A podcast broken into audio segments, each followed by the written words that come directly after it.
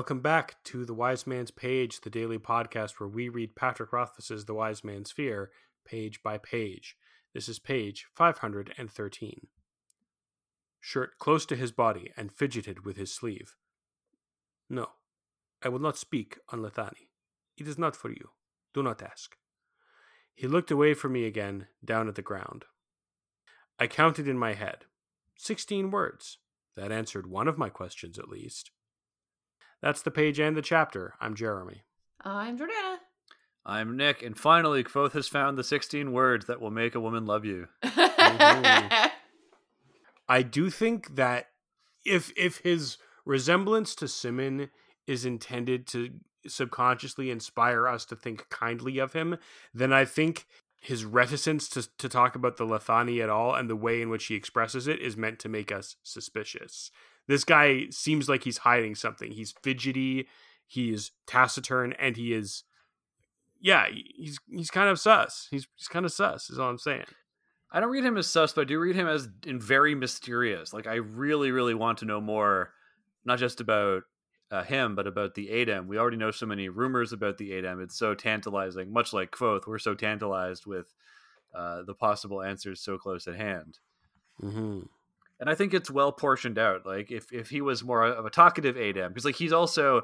It's not that all Adem are so quiet. It's just that he is bad with the language and is like a shy guy. Maybe another Adem would be more willing to be like, no, look, the the Lethani is like it's you know it's sacred to us. You know, it's not it's rude for you to ask us. But he's just like, no, I will not speak of it. It's Mhm. not Yeah. for you. It's like, oh, but now I have to know. Yeah, he doesn't have the the vocabulary to to express the kind of nuance of why he doesn't want to talk about it, which does just make it seem a little bit blunter and more suspicious. Yeah, I I love the conceit that Tempe is actually like kind of a fail Adem. He's like a goofball and not particularly bright or or talented. Uh, knowing that really shines a, a stark light on on the way the Adem are and and uh, what their value system looks like. And I mean, Tempe's like a sweet guy. Like I love. He's one of my favorite characters. Um, but it's just funny to think of that later on, especially because you think of him as being like a cool badass throughout this whole sequence. When you later learn that he's like nothing special, it's it's great. It's a fun revelation. I wouldn't want to give the impression that he's like the Jar Jar Binks of the Adem, but I think that you've landed on the the actual nugget of it, which is that among the Adem, to a normal, to a non Adem person, he seems both mysterious and skilled. To the other Adem, he's like a, an average guy, nothing special in particular. I'm just I'm trying to think of a bit where Jar Jar Binks is an Adem, but it's not working. We'll have to come back to that. We'll we'll come back to it. We'll workshop it. We'll we'll ask Reg about it. Yeah, Reg Willing. Ugh. It doesn't count. It's in a row. Every time. Every time you do it, it's it's one less space between the next reg and and therefore like you could do you could do six or seven in a row, but only one of them would count and it would be the most recent one. So really Ah, Jordana, the space between a reg is the space of all the cosmos, all the thousand suns, and yet they compress into a singularity reg, a regularity. Truly, the reg is all regs. Are you guys done with your notes? Because I got one. Well, Jordana- We have notes. uh, I just want to point out, Jordana, that if you had let this reg bit pass without comment the first time we did it, we probably never would have done it again. But now that we know that it annoys you, we're never going to stop. This is this is how you two are with like everything though. That's right.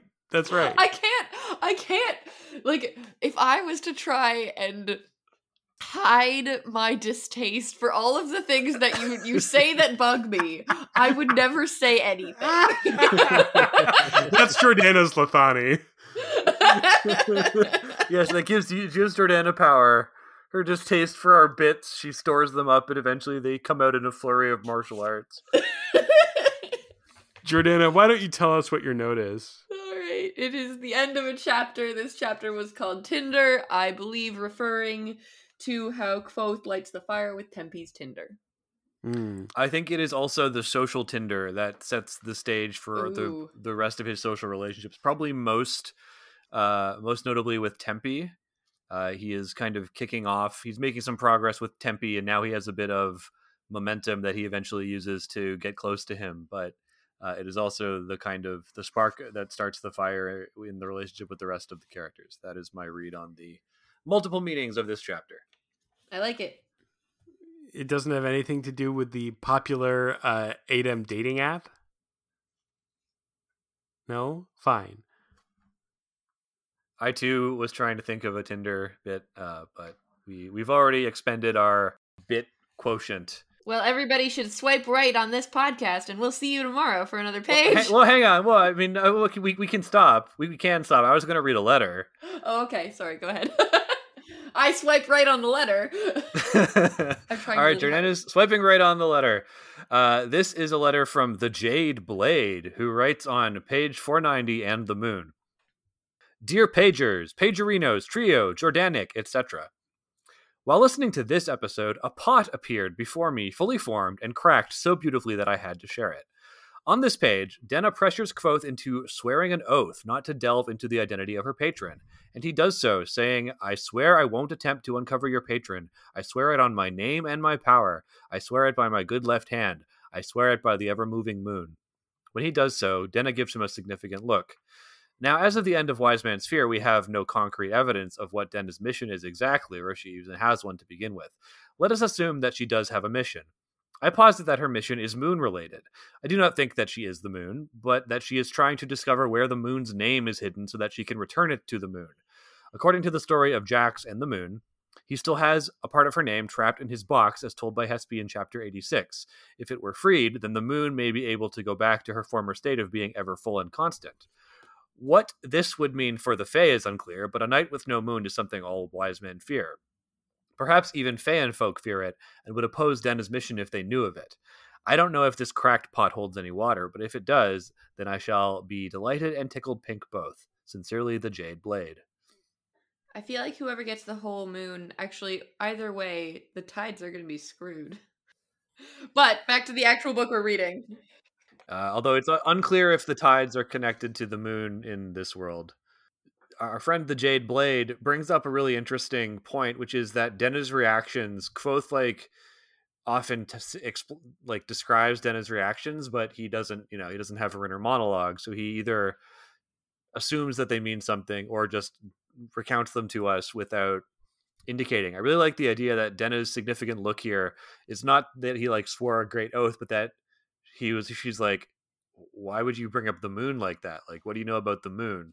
Or you know i, I like the idea that her reactions are because he's closer to her true mission that, than either of them understand a few times when she gives him weird reactions it's not just because she's got the reg for him it's that she is reacting to him being uh, you know closer than like like saying something significant. A significant statement gets a significant look.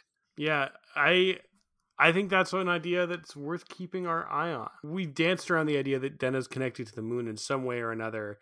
So when Kvothe swears on the moon, whatever connection Denna has to it, that's got to be uh, striking to her, unless she doesn't have a connection to the moon. But I think we can all agree that she's got there's something going on. Denna and the moon, there's something going on. Yeah, there's definitely something going on. I don't know that I buy that she's like working for the like working for the moon. Like I feel like it's more likely that she somehow is the moon than that she's working for the entity that is the moon. But it's it's something to think about for sure. And there's definitely a connection.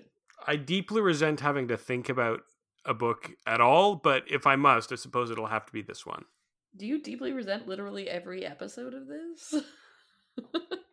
No, because I get to hang out with you guys. Aw, Jeremy. well listeners you can hang out with us as well on tomorrow's page of The wait. way.